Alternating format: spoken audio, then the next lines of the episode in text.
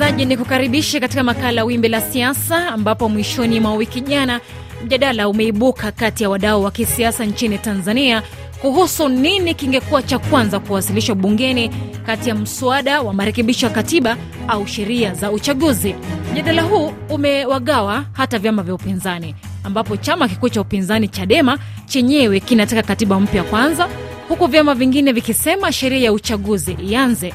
Katika mjadala wa leo kwa njia ya simu naungana na wachambuzi wa masuala ya siasa, Jawadu Mohamed akiwa nchini Tanzania na pia Daktari Nicodemus Minde akiwa nchini Kenya. Karibu wachambuzi. Nianze na wewe Bwana Jawadu, una mtazamo gani kwa kilichotokea wiki iliyopita ambapo serikali iliwasilisha mswada wa marekebisho ya sheria za uchaguzi? Kwa kweli, mi nadhani sheria zote na miswada ambayo hupelekwa bungeni ni ile ambayo hutokana na maoni ya wabunge wenyewe, lakini maoni ambayo wanayachukua kwa wananchi. Sasa hisia za Watanzania wengi katika kuelekea uchaguzi mkuu wa elfu mbili na ishirini na tano zilipendekeza kwamba ni muhimu sana kukafanyika marekebisho kwenye eneo la sheria za uchaguzi kama serikali itaendelea na msimamo wake wa kwamba hakuwezi kupatikana katiba ya Tanzania kwa wakati huu ambayo ni katiba mpya. Karibu pia Daktari Nicodemus, kwa mtazamo wako unadhani kipi kingepaswa kuanza? Kusema ukweli, katiba ni muhimu, lakini kwa jinsi ya siasa, hali ya siasa Tanzania na jinsi mwelekeo unavyoendelea, nadhani kitendo hiki cha kuleta miswada hii uh, bungeni na ili kuanza kujadiliwa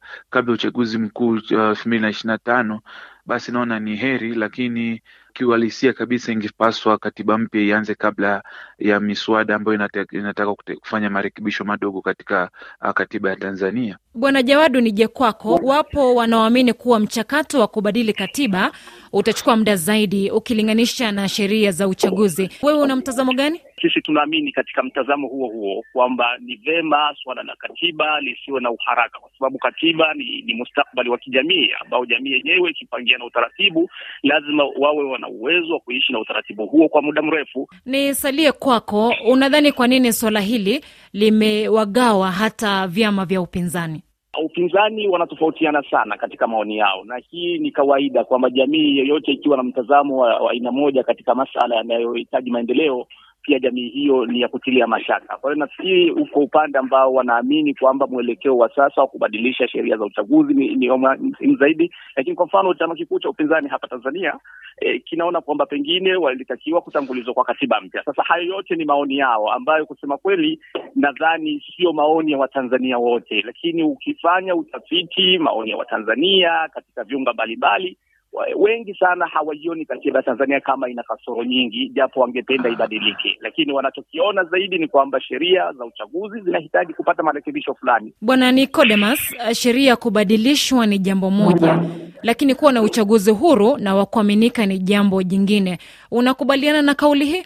Ni kweli, lakini kabla sijaingia hapo, sidhani kwamba mchambuzi wa mwenzangu wa Jawada anavyosema kwamba katiba hahitaji marekebisho makubwa. Uh, ikumbuke kwamba mchakato wa uh, katiba Tanzania umeanza muda mrefu elfu mbili na kumi baada ya Rais Kikwete kwenda kulihutubia taifa na mchakato kuanza elfu mbili na kumi na moja na baadaye mchakato kusitishwa kwa sababu za kisiasa, lakini tunafahamu kwamba mchakato ulikuwa umefika hatua nzuri sana, ambapo maoni ya wananchi yalikuwa yamesikilizwa kwa wingi. Kumbuke kwamba kulikuwa kuna mijadala na kuna bunge la katiba ambalo lilikuwa limewekwa, wamezungumzia masuala mengi sana ya katiba, kusema kwamba mchakato ku, kama katiba haihitajiki kwa muda huu, nadhani ni sio swala la ukweli. Lakini je, kwenye swala lako kwamba mabadiliko kwenye tume ni muhimu sana, kwamba kuna sheria ambazo zinawekwa ambazo zimetangulizwa kwenye huu mswada, miswada mitatu ambayo inataka kurekebisha masuala ya uchaguzi, lakini hatimaye ni kurekebisha mfumo na muundo wa tume aa, ya uchaguzi kuwa ni tume huru yenye uhalali ambayo inafanya maamuzi yao independently.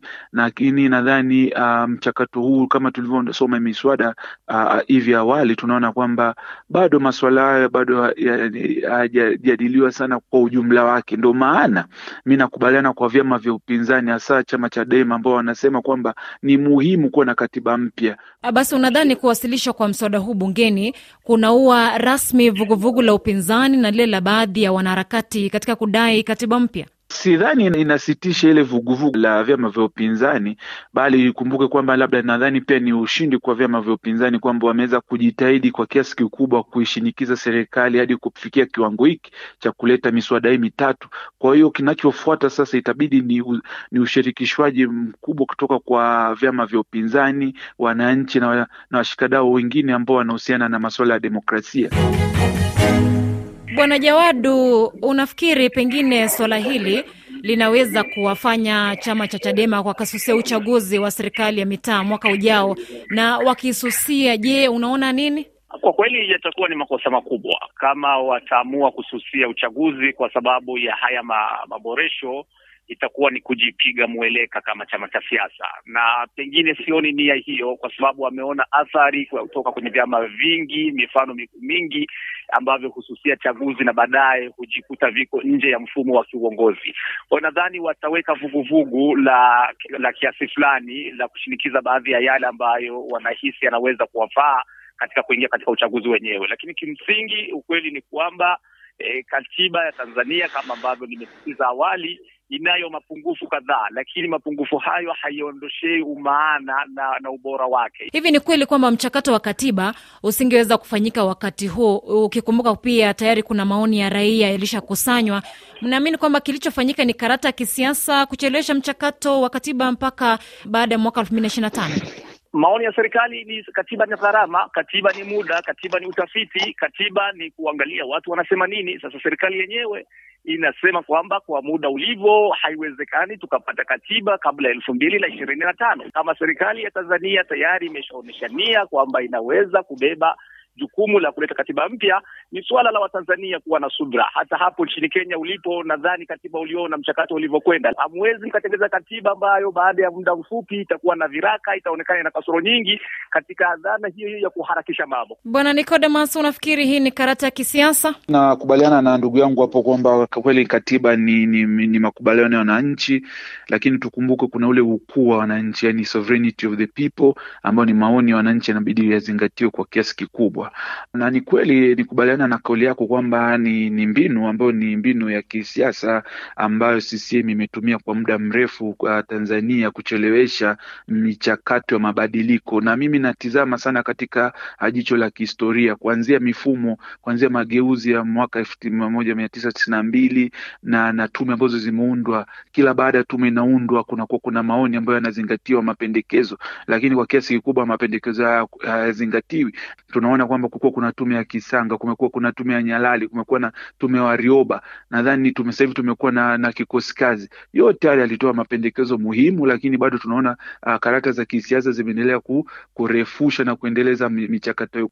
Nini sasa tukitarajie kuelekea uchaguzi wa serikali za mitaa mwakani na ule mwaka elfu mbili na ishirini na tano? Nianze na wewe Bwana Nicodemus. Uh, tutegemee kwamba kama sheria hizi hazitaendelea kutekelezwa kwa wakati, mi naona kwamba tutarudi kwa pale tulipotoka, kwamba tutaona kwamba wagombea wengi watapita bila kupingwa. Tutaona kwamba kuna uh, dola ambayo inaendelea kushika uh, na kuhodhi madaraka kupitia vyombo vya ulinzi na kadhalika. Sheria hizi zikifaulu na kupitishwa na kutekelezwa uh, mapema, nadhani tunaweza kupata uh, uchaguzi mzuri wa elfu mbili na ishirini na nne na hatimaye uchaguzi mzuri wa elfu mbili na ishirini na tano. Bwana Jawadu, kuelekea uchaguzi wa serikali za mitaa hapa Tanzania, mimi nafikiri chama kitakachojiimarisha zaidi kikatekeleza mambo ambacho kimewafanyia watu mambo mazuri zaidi, ndo kina nafasi nzuri sana ya kushinda. Kama upinzani wamefanya hivyo, bila shaka watashinda. Kama ni chama tawala ambacho kimetoa huduma, kimetekeleza maendeleo makubwa kwenye nchi, bila shaka wapiga kura watavutiwa na chama hicho. Lakini kwa kweli, kwa mazingira ya Tanzania yalivyo nafikiri tunaweza kupata uchaguzi wa serikali ya mitaa ambao utakuwa na bora, na kama sheria hizi zilizopitishwa zinakwenda kusainiwa, e, tunaweza kuwa na mwelekeo mzuri sana wa uchaguzi ambao utatoa viongozi ambao wanatokana na hiari ya watu na viongozi ambao wanakuja kwa ajili ya maslahi ya watu. Natamani tungeendelea kujadili zaidi swala hili, lakini kwa sababu ya muda niishie hapo, lakini shukran za dhati Bwana Jawadu Mohamed ukiwa nchini Tanzania, pia Daktari Nicodemus Minde ukiwa nchini Kenya. Msikilizaji, ukiniita Jupiter Mayaka nitaitika.